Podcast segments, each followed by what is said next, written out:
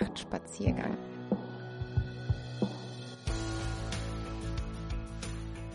Hallo und herzlich willkommen zu Folge 4 des Nachtspaziergangs.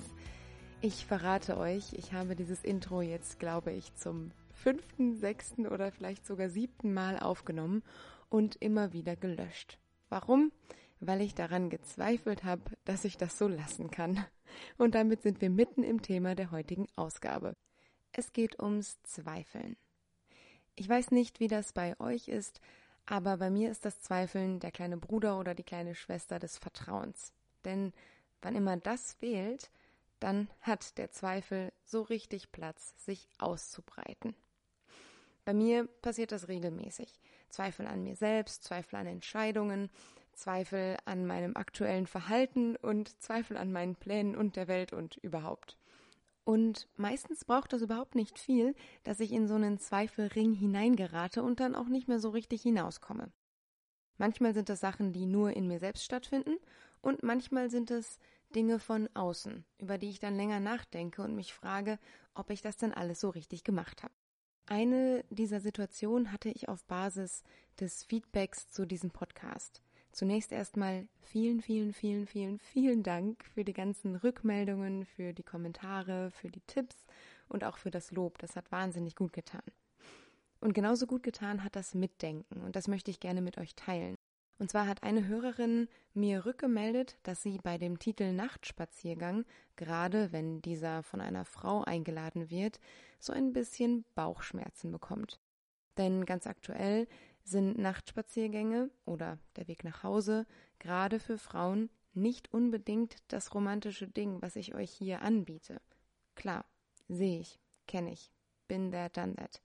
Ich habe meine eigenen Erfahrungen gemacht mit Übergriffigkeit und auch mit Ängsten, nachts alleine nach Hause zu gehen und das auch nicht erst seit ein paar Wochen, sondern leider eigentlich schon immer dass die Dunkelheit in der Nacht oder auch die Einsamkeit am Tag uns gefährlich werden kann, lernen wir als Mädchen und haben das als Frau so tief abgespeichert, dass wir die Schlüssel zwischen unsere Finger klemmen, wenn wir unterwegs sind, so tun, als würden wir telefonieren oder anderweitig Strategien ergreifen, um uns selber irgendwie zur Sicherheit zu verhelfen.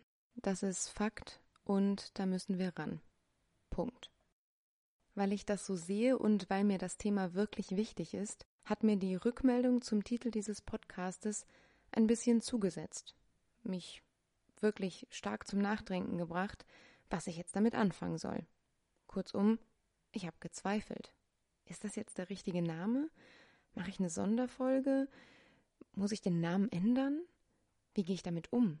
Was denken die anderen?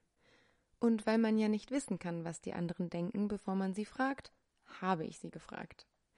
Und tatsächlich fanden viele die Sensibilisierung, zu sagen, hey, den Begriff müsstest du einfach mal thematisieren, total wichtig.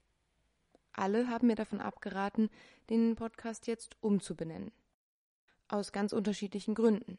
Die einen sagten, ja, aus Prinzip nicht. Wir lassen uns doch den Nachtspaziergang nicht nehmen.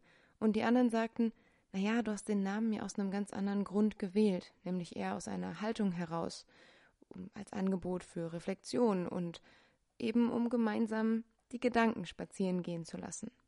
All diese Meinungen habe ich zusammen mit meinen Zweifeln und auch mit meinen Wünschen an diesen Podcast zusammengebracht und habe mich entschieden, das jetzt erstmal in dieser Form mit euch zu teilen. Vielleicht habt ihr ja noch andere Gedanken dazu und habt Lust, mit mir ins Gespräch zu kommen. Das würde mich freuen.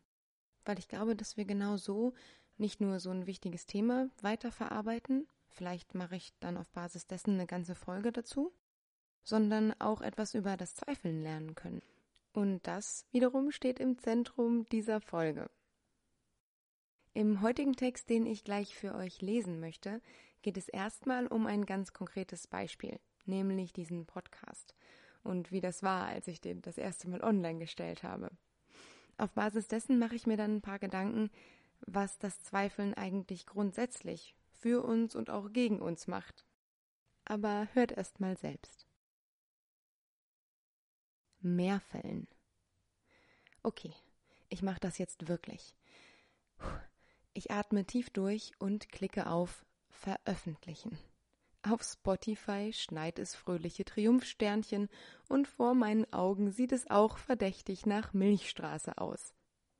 Ich habe meinen Podcast online gesetzt mit einer ganzen Reihe von Disclaimern, aber nun ist er da, sichtbar für die Welt, offen für Kritik. Und mit ihm sitze ich auf dem Präsentierteller. Herrje, was, wenn das, was ich da sage, niemanden interessiert? Was, wenn man mich für eine Narzisstin oder Blenderin hält was, wenn man mich auslacht? Prickelndes Adrenalin, vorsichtiger Stolz und brennende Scham waren lange nicht mehr so gleich auf. Und anstatt dass eines überwiegt und mir eine Handlung rät, fließen sie zusammen zu einem nichtssagenden Braun wie die Komplementärfarben des Malkastens einer Dreijährigen, die von Bunt nicht genug bekommen konnte. Ich zweifle. Schon wieder. Dabei würde ich mir so gerne erlauben, mich zu freuen. Ich habe ein lang gehegtes Projekt angeschoben und den Mut gehabt, einfach mal zu machen. Und letztlich kann eigentlich nichts kaputt gehen, oder? Die Sorge, mich nicht richtig entschieden zu haben, überspringt sogar die Distanz, die dieser Text zum Zweifel aufbauen sollte. Kein Wunder. Zweifeln ist eine mächtige geistige Fähigkeit, die wir eigentlich mit gutem Grund unser eigen nennen dürfen. Zweifel bedeutet vom Wortstamm nichts anderes, als dass wir uns mit zwei wettstreitenden Optionen konfrontiert sehen, zwischen denen wir uns nicht so richtig entscheiden können, da beide uns gleich relevant, wichtig oder richtig erscheinen. Damit ist es ein Mechanismus, der uns dabei unterstützen kann, auszuloten, welche Entscheidung von uns Aufmerksamkeit verdient, weil sie komplexer ist, als es uns vielleicht vorab bewusst war und uns vielleicht auch zeigt, wo sich die Optionen besonders reiben. Das wiederum kann helfen, diese Optionen besser miteinander zu vergleichen und schlussendlich eine gute Entscheidung zu treffen. So klug und sinnvoll das ist, habe ich dabei zwei ganz konkrete Probleme. Erstens. Wenn der Wortstamm Zweifeln auf zwei verschiedene wettstreitende Optionen verweist, dann ist das, was ich mache, Mehrfällen. Denn in den seltensten Fällen lässt sich mein Entscheidungsraum auf zwei Optionen herunterdampfen.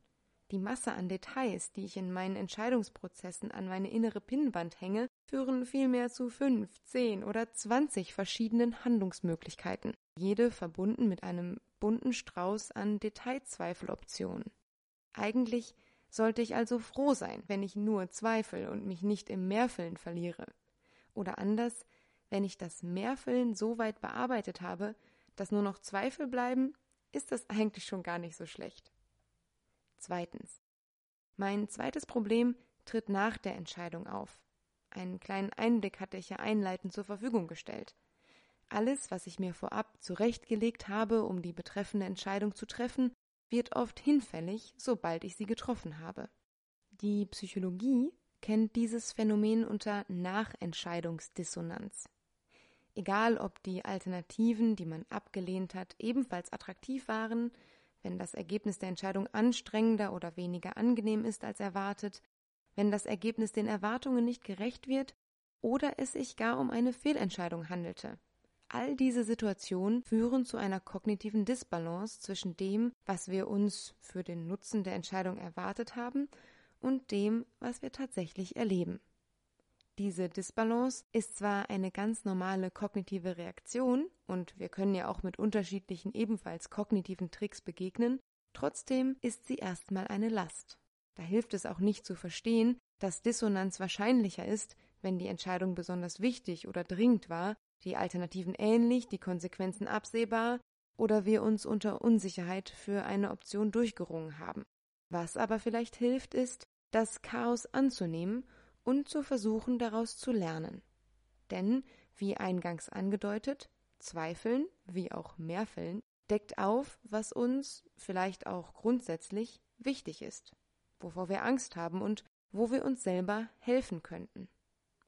Das ist wahnsinnig wertvoll und mal wieder eine dieser Fähigkeiten unserer Seele, die zwar wahnsinnig anstrengend, aber gleichermaßen hilfreich ist, wenn wir sie lassen und wenn wir verzweifeln, anstatt zu verzweifeln. Wer verzweifelt, der oder die ist offen dafür, eigene Ängste zu erkennen und zur Seite zu legen. Sich selber wertzuschätzen und anzuerkennen, dass die getroffene Entscheidung Hand und Fuß hatte. Wer verzweifelt, traut sich aufrichtig, aber wohlwollend auf den Gegenstand des Zweifels zu blicken und widersteht der Versuchung, sich aus lauter Verzweiflung in eine dunkle Ecke der Ausweglosigkeit zu setzen und dort zu verharren. Das wäre auch Verschwendung, denn faires Zweifeln kann in meinen Augen ein sehr guter Weg aus diesen Ecken hinaus sein. Wenn ich mir also meine Podcast-Zweifel anschaue, dann lerne ich Folgendes über mich selbst. Ich habe Angst, dass Menschen mich anders wahrnehmen, als ich mich selber fühle. Ich bin mir sehr bewusst darüber, dass ich viel von mir zeige und wenn das auf Kritik stößt, hat die das Potenzial, mich auch sehr direkt zu treffen. Ich nehme wahr, dass ich irgendwo zwischen meinem Wunsch gehört zu werden und meiner Angst vor Sichtbarkeit vermitteln muss, ohne eines von beiden zu verbannen, denn beides gehört zu mir. Das zu formulieren entspannt mich merklich. Und ich glaube, Darin liegt eine große Macht, die reflektiertes Zweifeln uns in den Schoß legt und die den nächsten Entscheidungsprozess erleichtern kann. Zum einen stärken Zweifel das eigene Bauchgefühl. Mit jedem Mal Mehrfüllen lernen wir etwas, das uns beim nächsten Mal helfen kann, so dass wir vielleicht beim nächsten Mal nur noch mit Zweifeln umgehen müssen und nicht mit Mehrfüllen. Und das wäre doch schon mal was. Zum anderen führt uns das Zweifeln vor Augen, dass wir trotz einer gefällten Entscheidung immer noch Handlungsmöglichkeiten haben. Ich habe diese Ängste in Bezug auf meinen Podcast entdeckt, und die werden sich auch nicht einfach in Luft auflösen, jedenfalls nicht, solange etwas Selbstbewusstsein in dieses Projekt gewachsen ist. Bis dahin kann ich die Plattform, die meine Ängste aktiviert, nutzen, um sie zum Thema zu machen.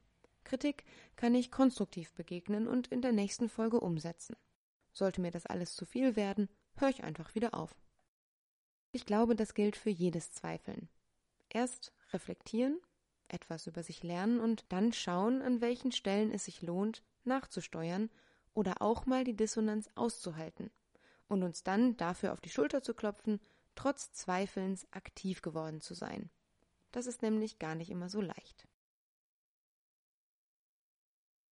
Jetzt habe ich mir gerade sieben Minuten lang selber dabei zugehört, kluge Dinge über das Zweifeln zu sagen und zweifle gerade daran, ob die Wörter Mehrfeln und Verzweifeln eindeutig zu viel Wortspiel waren. Herrje, das sollte ich vielleicht mal reflektieren und mir dann auf die Schulter klopfen, dass ich das auf gar keinen Fall ändern werde und die Dissonanz einfach mal aushalten. Aber Spaß beiseite. Ich glaube wirklich, dass das Zweifeln, so präsent es einfach ist, einen riesen Einfluss hat auf die Art und Weise, wie wir mit vergangenen, aber auch mit zukünftigen Entscheidungen umgehen. Und es ist total wichtig, sich vor Augen zu führen, dass das Zweifeln hilft. Auf eine dieser Arten, wo unsere Seele uns erst eine Aufgabe stellt, bevor sie freundlich zu uns ist. Und die entscheidende Ressource bereitzustellen, die wir in dem Moment brauchen, um weiterzukommen. Aber die ist da, die Ressource. Und das ist doch schon mal eine gute Nachricht. Wie immer gucke ich mit einer gewissen Ambivalenz auf diese große Synopsis am Ende des Podcasts, weil ich natürlich weiß, dass vieles in der Theorie super viel einfacher klingt, als es in der Praxis ist. Und trotzdem hilft es, die Theorie für die Praxis schon mal im Gepäck zu haben. Und ich glaube auch, dass es hilft, wenn wir uns vor Augen führen, dass wir mit dem Zweifeln und dem Zweifeln am Zweifeln gar nicht so allein sind. Und manchmal ist es wichtig, sich einfach das vor Augen zu führen. Weil bei vielen Menschen, die uns selbstbewusst erscheinen oder besonders präsent und sicher in ihren Entscheidungen, ist dieser ganze Prozess auch abgelaufen. Nur wir haben das nicht gesehen. Wir hören uns zu mit unseren Gedanken und sitzen in unseren schwarzen Ecken mit unseren Zweifeln und vergessen dabei oft, dass es den anderen gar nicht so anders geht. Jede oder jeder, der oder die sich in den letzten Minuten wiedergefunden hat, bestätigt diese These weil ich bin mir sicher, ihr seid alle ganz wundervoll und fähig und es gibt ganz viele Menschen, die euch wahnsinnig beeindruckend finden und die würden alle nicht ahnen, dass ihr solche Gedanken habt, so zweifelt und euch vielleicht hinterfragt. Wie gut wäre das also, wenn wir über das Zweifeln in ein offenes Gespräch kommen würden? Das würde nicht nur uns gut tun, einfach in unserer seelischen Stärke, sondern auch einen riesengroßen Pool für Reflexion, für Lernen, für Wachstum bieten. In meinem Zweifel über den Namen dieses Podcastes habe ich ganz persönlich erleben können, dass das richtig hilfreich war, das Außen mit einzubeziehen. Sowohl in der konkreten Frage, was mache ich jetzt eigentlich? Wie mache ich das? Wie stehst du dazu? Was ist eine gute Strategie? Als auch in diesem metakommunikativen Ding, hey, hör mal, ich zweifle hier gerade. Kannst du mir da vielleicht raus oder durchhelfen? Und was soll ich euch sagen? Das ging. Und das ging sogar richtig gut. Und meiner Auffassung nach hat das auch allen Parteien was gebracht. Und es war schön. Wenn ich mir also jetzt vorstelle, dass wenn ihr das nächste Mal zweifelt, ihr das zum Anlass nimmt, euch ein bisschen besser kennenzulernen, vielleicht zum Anlass nimmt, mit anderen Menschen darüber zu sprechen und dann auch die Souveränität habt zu sagen, ich lasse das jetzt so, ich halte das aus oder hey, ich habe da gerade einen Hebel gefunden für Selbstwirksamkeit und das dann einfach mal macht, dann finde ich das ziemlich gut. Und damit endet der Podcast rund ums Thema Zweifeln. Und ich reiß mich jetzt ganz doll zusammen, nichts darüber zu sagen, dass ich jetzt gerade schon wieder an dem Zweifel, was ich aufgenommen habe. Naja, so bin ich. Das nehme ich jetzt mal an, reflektiere ein bisschen und mach's nächstes Mal besser. In diesem Sinne ganz vielen Dank fürs Zuhören, fürs Reflektieren, fürs Mitdenken, fürs Feedback geben, fürs Sterne verteilen, fürs Teilen mit Freunden, Freundinnen und vor allen Dingen fürs Mitspazieren. Ich freue mich aufs nächste Mal.